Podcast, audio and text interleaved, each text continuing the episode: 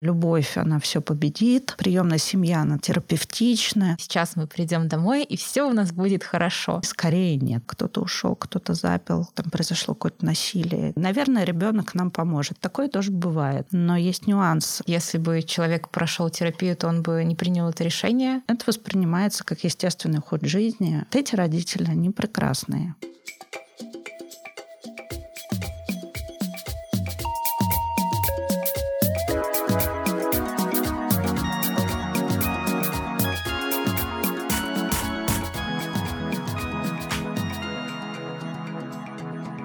Всем привет! Вы слушаете подкаст «Завышка. Мой research». Это подкаст, в котором мы вместе с молодыми учеными обсуждаем их исследования, дипломы и курсовые. Сегодня этот подкаст проведу я, Маша Дученко, и моя прекрасная соведущая Полина Васичева. Всем привет! Сегодня мы хотели поговорить об очень важной теме. Это приемное родительство, а точнее мы хотим поговорить о том, почему люди решают стать приемными родителями. На самом деле эту работу мы прочитали еще в декабре и очень долго не могли собраться, чтобы ее обсудить, но наконец-то это случилось, поэтому спустя почти полгода мы наконец-то здесь и говорим о ней. Сегодня мы поговорим с нашей гостьей и автором этой работы Верой Гацелюк. В своей магистрской она исследовала мотивацию к приемному родительству с точки зрения психоанализа. Вера, здравствуйте. Привет. Как у вас дела? Как настроение? Ну, волнительно, потому что пришлось перечитать экстренно работу, которую не видела примерно год. Попробую ответить на ваш вопрос. Пожалуйста, расскажите немножко о себе, где вы учились, э, как вообще пришли к тому, что вы исследовали, и какой у вас был вообще спектр научных интересов. Мне 41 год. У меня это третье образование. Вот закончила вышку магистрскую программу по психологии психоанализ и психоаналитическое консультирование, психотерапия. Скорее, это была попытка сменить профессию, потому что я по первой профессии инженера занимаюсь внедрением инноваций. Обычно тема выбирается в психологии близкая. Лично у меня трое приемных детей. Двое из них уже взрослые. Младшему сейчас 17. Я долго думала, говорить об этом, не говорить, потому что на защите я, например, не говорила об этом, но подумала, что, наверное, это ну, некоторая экспертность, скорее в части выдвижения гипотез. А мне это так помогало. А когда вы писали работу, вы рефлексировали, находили какие-то новые вещи для себя в своем опыте? Ну, я могу сказать, что а, для меня эта работа была крайне важной именно в этом ключе, потому что когда я закончила ее писать, а, случилось а, невероятное. Мне перестало хотеться спасать других людей. И я считаю, что в этом смысле работа оказалась весьма психотерапевтичной. Поэтому личный опыт как база для выдвижения гипотез, для проверки гипотез, гипотез. Психоанализ вообще позволяет. И дальше у меня была база, естественно, в силу того, что я порядка 10 лет э, занималась благотворительностью в этой сфере. И так пришла к приемному родительству из волонтерства. И, соответственно, у меня была достаточно большая выборка людей, с кем можно было поговорить на эту тему. Это были психологи благотворительных фондов, которые работают с родителями, с кандидатами, с семьями, с детьми. А, и волонтеры, которые так же, как и я, в какой-то момент пришли к этому решению. Вот они мне были интересны, Плюс я плюс-минус знала семейные истории и обстоятельства и могла выбрать, с кем мне поработать. Э, это, это такая достаточно узкая, на самом деле, категория исследуемых. И здорово, что я изнутри а, могла выбрать, с кем работать. И это достаточно, мне кажется, так хорошее такое стечение обстоятельств. Поэтому я вот э, практической частью работы особенно горжусь. Как вообще формировалась выборка? Был ли какой-то отбор Отбор был. Я выбирала из достаточно близких мне людей, потому что разговор предстоял достаточно откровенный, потому что мне предстояло исследовать историю семьи, историю а, семьи родительской, историю семьи личной, это муж, жена и дети. Там могли быть аборты, измены и так далее, и так далее. Да, не каждый расскажет это первому встречному исследователю. Мне хотелось, чтобы они поразмышляли, конечно, о том, почему приемство, почему именно этот ребенок и так далее. Потому что интересно, как человек это сам для себя объясняет меняет. Поэтому я отбирала людей, которые, во-первых, э, смогут со мной поговорить, которые будут согласны со мной поговорить, и у которых декларируемый мотив мне подходил. Да? То есть я понимала, что они скажут, я взяла ребенка, чтобы помочь. Тут, кстати, очень важно отметить, что я сказала в начале, что сегодня мы поговорим, почему люди становятся приемными родителями, но мы будем говорить э, не о всех мотивах, как я понимаю. Вы не исследовали э, социальные, политические факторы, вы смотрели только на психологию, правильно? Да, все верно. То есть э, сегодня мы не сможем, например, а, поговорить о том, там, как воздействуют какие-то войны или кризисы на приемное родительство. А, я, кстати говоря, думала об этом вопросе, потому что такое ощущение, что, например, в войну люди как-то проще относились к а, факту усыновления, мало задумываясь, наверное, в таких тяжелых, граничащих с выживанием, да, с вопросом выживания ситуациях, каких-то своих переживаниях и так далее. Безусловно, мы сейчас говорим о ситуации какой-то социальной более-менее нормы, в которой а, люди приходят к такому решению. Я когда думала над тем, как работу назвать, думала о том, что, наверное, можно говорить здесь о психоаналитических мотивах к альтруизму. То есть я даже раздумывала, а есть ли разница между помощью, например, бездомным людям, животным и прочими волонтерскими активностями. Все-таки, на мой взгляд, там разница есть. А если говорить, кроме альтруизма, какая мотивация есть у приемных родителей? Первое, которое приходит в голову, это отсутствие возможности иметь кровных детей. Кстати говоря, у меня выбор выборке, включая меня, да, это не наш вариант. То есть я как раз хотела исследовать людей, которые могут или уже имеют кровных детей, но при этом почему-то еще хотят воспитывать приемных. Следующая мотивация, она, кстати говоря, считается очень благополучной с психологической точки зрения, и с, с точки зрения последующей адаптации ребенка в семье. Это когда родители воспитали своих детей, они уехали, например, учиться или там жить своей жизнью, взрослые люди. Это такой эффект опустевшего гнезда. И вот эти родители считают, что они в целом просто в ресурсе. Они имеют опыт родительства успешный, они не решают каких-то психологических проблем. У них есть возможность, у них есть время, опыт. А вот эти родители достаточно считаются такими хорошими будущими приемными кандидатами. Есть, э, конечно, достаточно трагические ситуации, когда люди, например, теряют кровного ребенка и пытаются а, немедленно решить этот вопрос, да, эту ситуацию через через замещение. На самом деле это не приговор, да, то есть мы не говорим о том, что это плохая ситуация, и теперь там вход в приемное родительство закрыт, просто должно пройти время, и определенная работа горя должна быть проделана родителями, чтобы этот ребенок не стал заменой. Это другой ребенок, другой человек, у него другая судьба. Но часто родители приходят с потерей непроработанной, да, и это, это не очень хороший вариант. Финансовая заинтересованность, потому что у нас с 2013 года, вот после принятия закона Димы Яковлева, да, очень активно начали развиваться развивать. Началось социальное продвижение приемного родительства, различные программы начали появляться, стимулирующие приемное родительство, усыновление. Собственно, люди разные, э, и в том числе материально заинтересованные. Психологические проблемы люди тоже периодически пытаются решать через детей. Например, в паре возникает какой-то конфликт, какая-то ситуация, люди стоят на грани разрыва отношений, развода и подумывают о том, что, наверное, ребенок нам поможет. Такое тоже бывает. Причем есть люди, которые приходят в школу приемных приемных родителей и достаточно открыто вот эти ситуации рассказываю. Конечно, психологи дальше с ними работают, потому что это достаточно понятная ситуация, которую надо ну, попытаться предотвратить. Ну и, кстати говоря, не факт, что откажут. Вы делите мотивы приемного родительства на благоприятные и неблагоприятные в работе. Можете немножко об этом рассказать? Ну, я бы сказала, что это не я делю, это скорее в обзоре литературы, да, где я рассказываю о том, как это принято в книгах. Я, кстати, кстати, вот не склонна особо это классифицировать, потому что а, даже за каким-то понятным мотивом, который человек может а, рассказывать на школе приемных родителей, предъявлять психологам при собеседовании, на самом деле внутри у него может быть масса всего. Я повторюсь, есть очевидные вещи, которые люди сами говорят. Какие-то из них считаются положительными с точки зрения адаптации приемного ребенка, какие отрицательные. Но я бы еще дополнила, что в первую очередь такую классификацию используют применительно к адаптации приемного приемного ребенка, чтобы ребенку было хорошо, чтобы не было возврата, как он адаптируется и так далее. В целом это правильно, но есть нюанс. Если родителю плохо, то адаптация не случится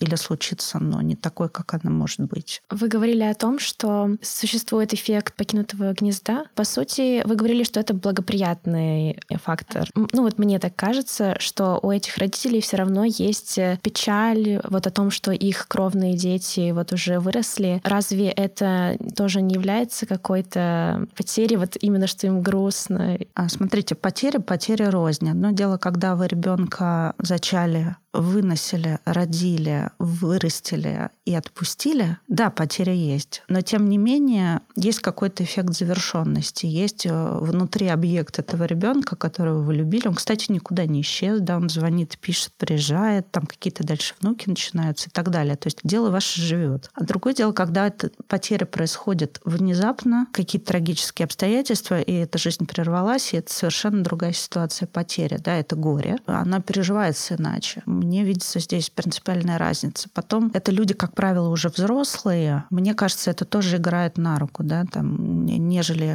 например, молодая мама, там, 20 плюс лет, да, теряет там маленького ребенка, это может в целом травить всю жизнь, если не будет проведена работа горя, или, может быть, если она не обратится за помощью для этого, да, то есть человек может вот в таком состоянии, в общем, достаточно долго пребывать. Безусловно, можно говорить о том, что есть родители, которые находятся в каком-то страстном слиянии с детьми, они не позволили ребенку от себя психологически отделиться, они не чувствуют, что это отдельный человек, он не должен жить отдельно и так далее. Мы сейчас вот про патологию не говорим, а говорим про нормальное родительство, когда из слияния все-таки отделяется отдельный ребенок, начинает расти, развиваться, и родитель постепенно его отпускает, и ребенок сепарируется, уезжает, заводит свою семью. Это воспринимается как естественный ход жизни. Эти родители, они прекрасные потенциальные приемные родители. А вот если говорить о травмах, помимо потери ребенка, какие еще травмы могут быть? Я столкнулась в своих анализантах с очень разной травматикой. То есть э, это детская травматика, пережитое насилие, оставление, когда, например, отец из семьи уходил, ситуация унижения. Фрейд писал о пяти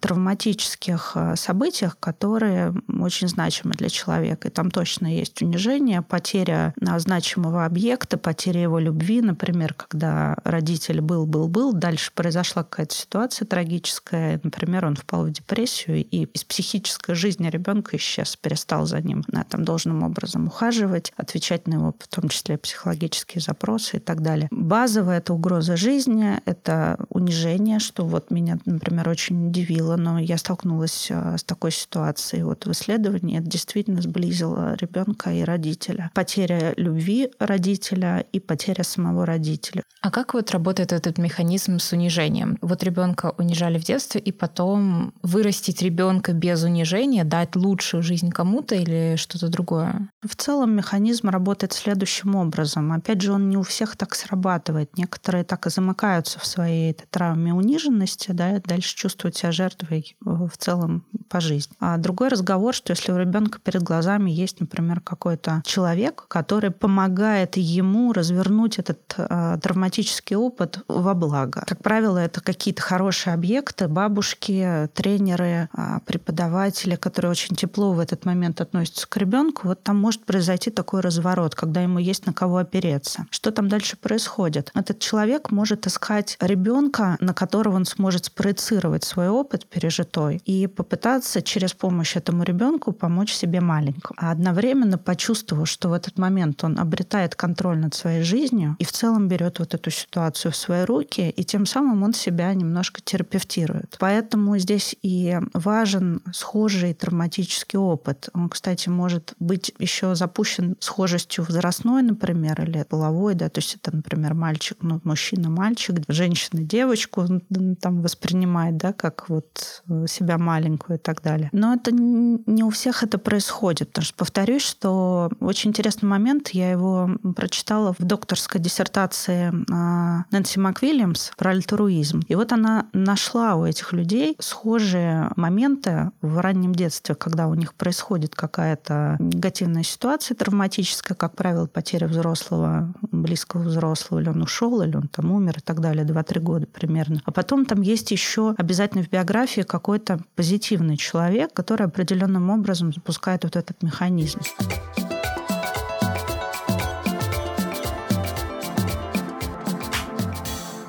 Вы общались с приемными родителями. Можете ли вы выделить какие-то общие нарративы, которые они конкретно вам рассказывали? И, возможно, это как-то отличалось от того, что вы читали в литературе, что исследовали ваши коллеги? Я по итогам исследования пришла к некоторой цепочке факторов, которые приводят человека к решению взять ребенка в семью. И я вот о таких наблюдениях нигде не читала. Очень разные ситуации у всех пятерых были. Там есть факторы какие-то общие, но они, скорее скорее приводит к тому, что человек каким-то образом определенным конфигурируется, то есть он обладает определенными чертами, которые позволяют ему принять решение. Он такой активный обычно, не властный, но такие женщины, принимающие решения, спасительницы, помогательницы и так далее. Ну, то есть есть определенный портрет он, безусловно, складывается от родительской истории, да, от истории в семье. Дальше происходит какая-то травматика очень разная. Кто-то ушел, кто-то запил, кто-то заболел, кто-то развелся, там произошло какое-то насилие. Потом все это замирает на какое-то количество лет, и затем человек такой может находиться в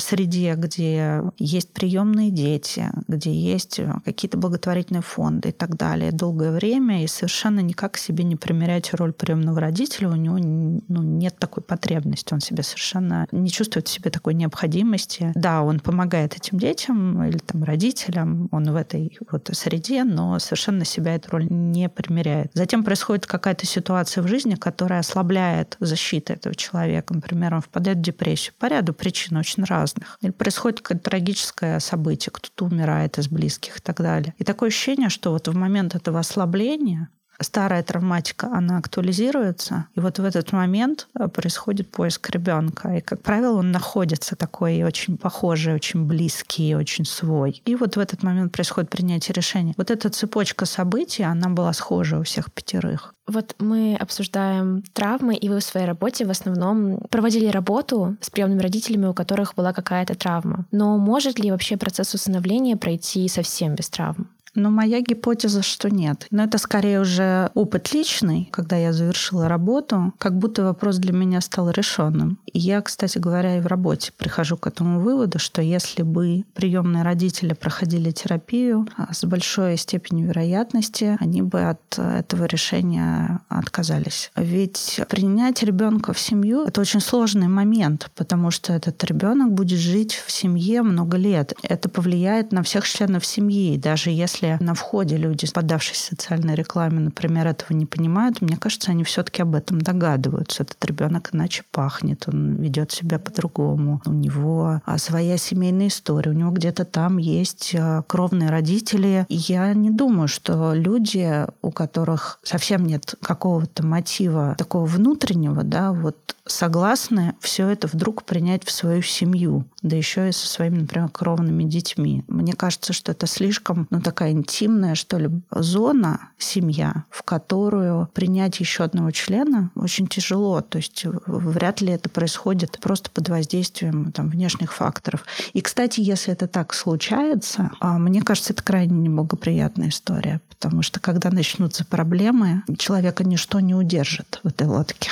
То есть, согласно вашей гипотезе, по сути, можно сказать, что усыновление — это, ну, не здоровая вещь, потому что если бы человек прошел терапию, то он бы не принял это решение. Вроде бы, да, социально эта штука одобряемая и классная, потому что там дети встречают родителей и так далее, но чисто с нашей какой-то психологической стороны что-то здесь в этом есть неестественное, неправильное. Ну, отчасти, да, вы озвучили это. Я пыталась э, говорить об этом более витиеватым языком. По факту я считаю, что да, это патологическая основа этого решения. Но на самом деле из этой ситуации есть выход. То есть можно пройти двум травмированным людям, да, там, приемному родителю и ребенку, этот путь по-хорошему, кроме приемных родителей, помочь ребенку пережить свою травму, отверженность, потери кровной семьи больше никто не может. Поэтому сколько угодно можно обсуждать, что основа была патологичной, но все равно мы живые люди, мы живем с этими патологиями, да, мы живем со своей травматикой в той или иной степени, отработанной или не отработанной. Это правит нашей жизнью, хотим мы этого или нет. Почему почему я вообще про это задумалась? Потому что я часто, кстати, встречала в литературе и в каких-то блогах такие посылы, что любовь, она все победит, приемная семья, она такая терапевтичная сама по себе. Исходя из понимания, что движет приемными родителями на входе, скорее нет. То есть скорее это два травматика встречаются в одной комнате. Вопрос только в том, что у взрослого травматика есть ресурс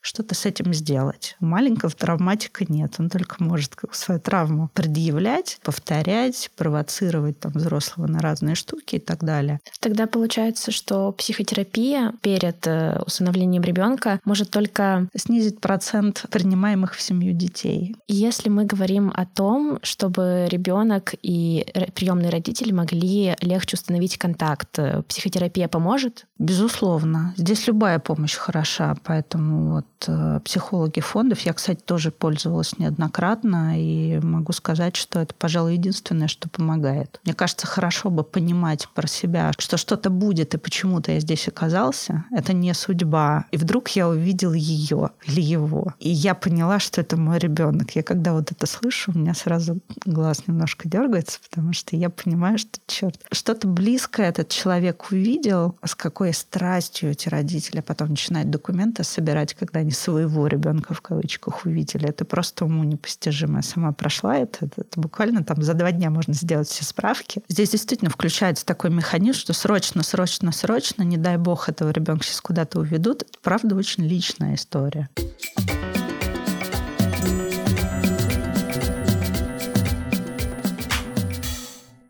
А вот насколько часто после этого периода эйфории э, случается некое разочарование, феномен завышенных ожиданий, что ли, что, допустим, вот, э, ну, как я себе это представляю, что, возможно, родитель думал, что сейчас мы придем домой, и все у нас будет хорошо. А ребенок может не вести себя так, как ты ожидаешь. Ребенок вообще может начать э, как-то плохо себя вести, как-то капризничать. Ну да, в школе приемных родителей даже специально говорят про этот цветочно-конфетный период, когда все друг другу хотят очень понравиться. Потом ребенок постепенно расслабляется и начинается период адаптации. Это всегда обязательно происходит. Так или иначе, родители замечают, что ребенок себя странно ведет, он не так ест, не так пьет, он тут бросил, тут оставил, тут там не прибрался, не встает в школу и так далее. И дальше начинается крайне сложный период, когда ребенок начинает родителя испытывать на прочность. Почему? Потому что у него уже есть опыт движения, причем неважно, бросил ли его родитель, да, или его там изъяла опека, потому что он находился в какой-то опасной ситуации. Тем не менее, опыт негативный у него есть. Потери, давайте так назовем, потери. Соответственно, он считает, что и этот родитель тоже сейчас сломается, я сейчас его немножко подкручу, и он точно рухнет. Потому что вот эта тревога, что это повторится, она настолько невыносима, что он начинает провоцировать эту ситуацию. Длится это может годами. Мне кажется, еще может возникнуть проблема со стороны родителя, когда он взял ребенка и чувствует себя вот неким героем, что э, я тебе этот подарок преподнес, и теперь ты мне по гроб жизни должен, и вот в любой ситуации, в любой конфликте ты мне должен, потому что это бывает у кровных родителей, просто что я там тебе жизнь дал. А у тех, кто взял из детдома, мне кажется, тем более может вот это возникнуть. Вам встречалось такое? Встречалась, безусловно. Это большая трагедия. Кстати, встречалась семью, которые взяли приемных мальчиков, э, четко артикулировали попытку воспитать наследников. Там был достаточно большой бизнес у людей, да, и вот они думали, что а, им нужны наследники, которые продолжат дело. Потом у них родился кровный ребенок, и с наследниками произошла трагическая ситуация. Они не сразу, но был возврат в детский дом. Причем надо было видеть, насколько для родителей это было разрушительно. У матери приемной, например, онкология началась, потому что ну, это не непереносимые. Дети, в свою очередь, тоже достаточно агрессивно и сложно себя вели, понимая, что чувствуя да, эту ситуацию. Обе стороны ее, безусловно, приближали. Это очень было трагично все наблюдать. Первоначальный мотив, он был такой нарциссический, о котором вы говорите. Да, это некое продолжение меня. Соответственно, ты должен раз, два, три, четыре, пять. И когда вдруг конфигурация, да, ситуация меняется, эта, эта мотивация рушится. Вот, кстати, э, еще у меня такой возник вопрос про взаимодействие с кровными детьми. Вот если, например, берут в семью, где есть кровный ребенок, или даже вот, как вы говорите, взяли семью, а потом там мама забеременела, например. Как вообще проходит это взаимодействие приемных детей с кровными, и часто ли бывает вот эта проблема, что у ребенка тревога, вот вы сейчас родите своего, и меня на улицу выставите, или что-то в этом роде? Это очень тяжелые ситуации, которые, безусловно, требуют там, отдельного вмешательства психологов. Да, вообще рождение сиблинга, появление сиблинга в семье – это для детей всегда отдельный вызов, потому что нужно как-то подвинуться, отдать родительское внимание, тепло, время и так далее. Всегда это всегда урон. Кто бы там ни родился, откуда бы его ни привели, мерзавец отнял маму и папу. И, кстати говоря, появление сиблинга вот в психоанализе это, это прям вот маркер, который а, отслеживается в том числе, да, это всегда вот, это видно, как человек это переживает. Это большая для ребенка, ну, чем он меньше, тем, тем тяжелее появление вот э, конкурента. А если говорить про приемного ребенка, то, например, а, четко есть такие уже выработанные годами практики, когда, например, не рекомендуют э, брать э, приемного ребенка, который старше кровного кровного. Кровный ребенок должен быть старше. И когда рождается ребенок, да, безусловно, это большой, большой ну, ну, такой фактор тревоги для приемного ребенка. Конечно, тут нужно идти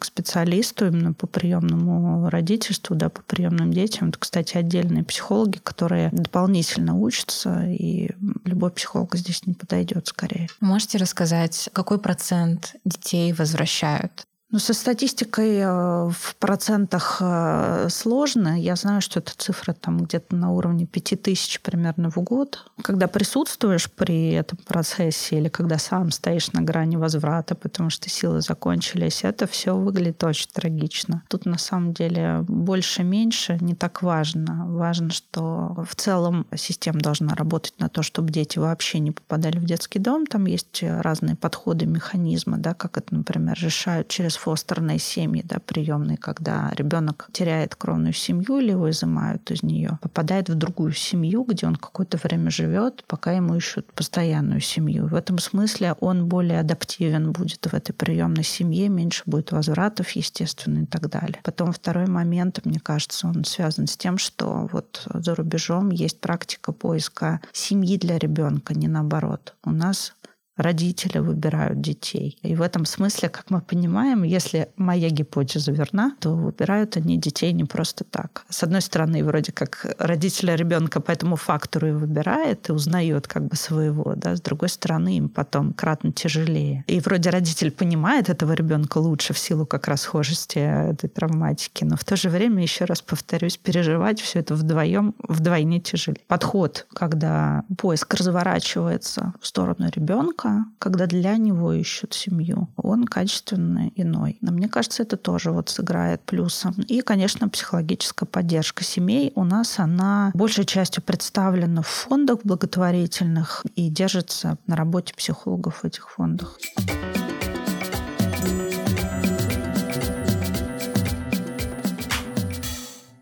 Интересный такой момент, что в вашей работе вы говорили только с мамами. А что касается отцов, отличается ли как-то их опыт? Я здесь могу только поразмышлять, потому что статистически это такая незначимая, к сожалению, или к счастью, не знаю, такой процент. Я встречала волонтеров мужчин, в моей команде они были, но их очень мало по сравнению с женщинами. Конечно, это больше женская история. Есть ощущение, что, наверное, мотивы схожие, потому что и мужчина, который идет тоже в историю с волонтерством, наверное, тоже где-то похожие мотивы. Еще мне все-таки кажется важным, мы все-таки, как ни странно, с мужчинами разные, и все-таки мать и ребенок, да, они являются такой первой парой. Отец появляется потом и играет свою такую структурирующую роль и так далее. Если бы я исследовала приемных родителей мужчин, безусловно, я бы это учитывала. Скорее всего, там есть какие-то дополнительные моменты, которые деле отношение отца к ребенку точно иное, нежели у матери к ребенку, к кровному либо к приемному. На самом деле в работе я выдвигала просто кучу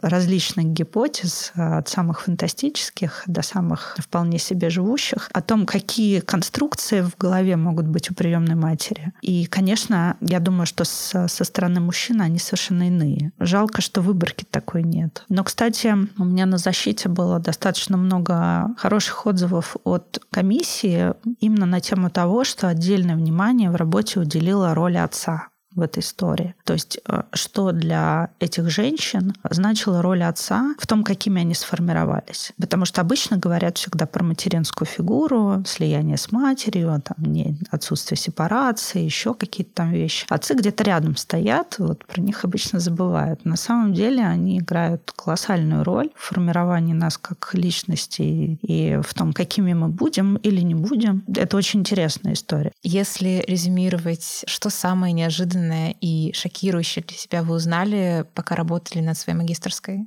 Что ничто не случайно. Я, кстати говоря, подстелила себе солому, когда писала. Я сразу прямо во введении к работе написала, что, возможно, я не найду никакого ведущего мотива, и тем более не ожидала увидеть никакой нити событий, которые приводят людей к этому решению. То, что я все-таки нашла, это было для меня удивительным открытием. Хотя поначалу оно совершенно не строилось ни в какую систему, все были очень разные, и я не видела ничего общего. Вот это было для меня совершенным открытием.